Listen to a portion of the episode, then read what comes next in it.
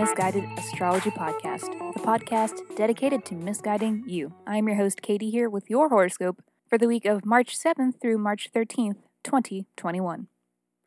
Welcome back, fellow Sky Spies. I am so glad to know that you survived last week. For those of you who are new to the Miss Guided podcast, welcome. This is yet another edition of a weekly horoscope series that comes out every Sunday slash Monday. These horoscopes are written for your rising sign, which is different than your sun sign, but if you don't know your rising, then the sun sign will be able to give you something. Both scopes in tandem make up your complete astrology forecast for the week. In addition to these weekly scopes, my co host Jackie and I put out a birth chart dissection each week on Thursday. Listeners write in with a question which we attempt to answer by inspecting their birth chart. Please consider checking one of those out if you haven't. The most recent one was super fun. Shout out to Trish for writing in and allowing us to offer some misguidance. You are a true hero. Also, if you leave us a review on iTunes or share our podcast with friends, let us know and we will send you an in depth birth chart report. Email us at misguided, M I S S, guided astrology at gmail.com or slide into the DMs on Insta. We are Miss Guided Astrology there and keep us posted. If you do reach out, we do need birth date, time, and location to render you an accurate birth chart report. Just a heads up. All right, enough of the promo stuff. What do we have in store for this week? This is a very Neptune heavy week, especially the middle and end. I uh, am already sleepy just thinking about it. Actually, I'm going to bed. Good night and good morning. I'm kidding, and I you know I love to use a good record scratch for no reason. But back to what I was saying. It's a very low key kind of vibe. Neptune in astrology represents magic, spirituality, dreams and daydreams, imagination, fantasy, but also illusion to the point of deception. I've also heard it explained as the planet of universal love, which I enjoy in that there is something about Neptune's influence that is stripping away barriers between people. We all feel each other more during times of prominent Neptune aspecting a- aspects. This can be beautiful in that it is kind of bringing us all to the same playing field and helping us really see each other and relate. But this can be tricky to deal with when you find yourself in company that isn't suited for you. We are all more sensitive and spongy when Neptune is aspecting. So you have to be discerning with the company you keep this week. It'll be too easy to be negatively influenced by others. So be mindful of your personal space and the stories which you entertain from others. This will be a superb week to go with the flow and let your imagination run away.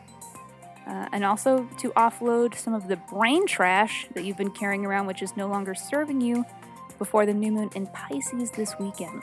Time to do a little spring cleaning. Sorry. Time to let your mind do a little off roading, let it meander, and be creative. Neptune is here to offer you fresh inspiration. Are you ready to know what this means for you? Let's talk about it. This is your weekly horoscope. Libra, please come in, have a seat. Let's go over your week ahead. The early week is when Pallas enters Pisces. So you need to be on the lookout because you have incoming mail, metaphorically speaking. These are intuitive messages that are coming in.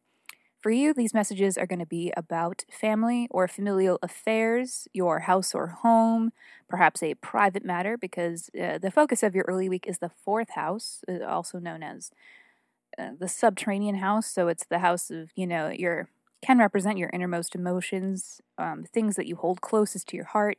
Can also kind of be where you come from um, as a, your childhood family, potentially.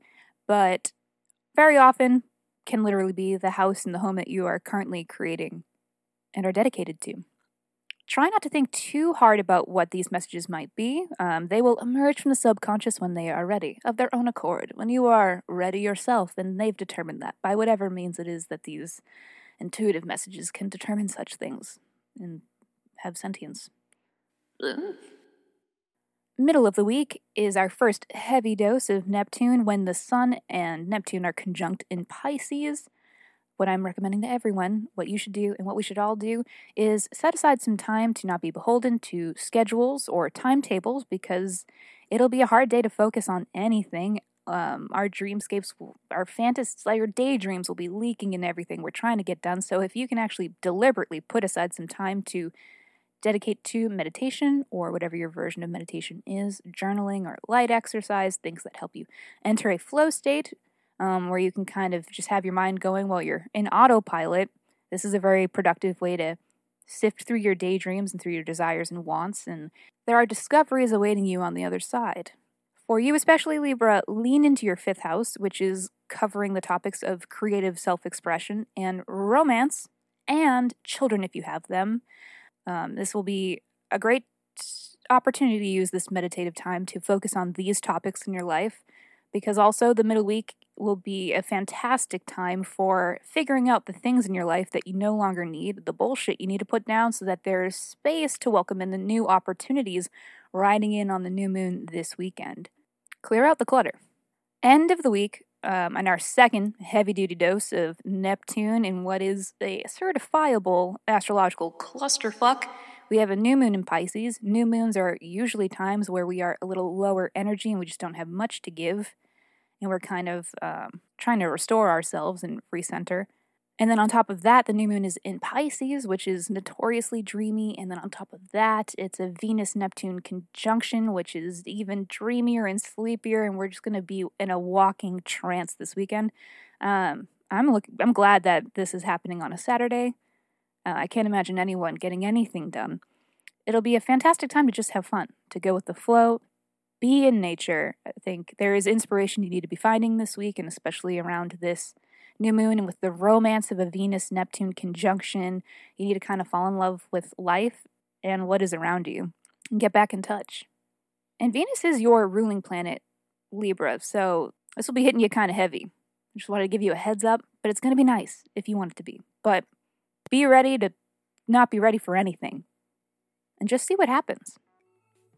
Alrighty, Libra, that is all for this week. Thank you for tuning in to the Miss Guided Astrology Podcast. I will be seeing you next Sunday.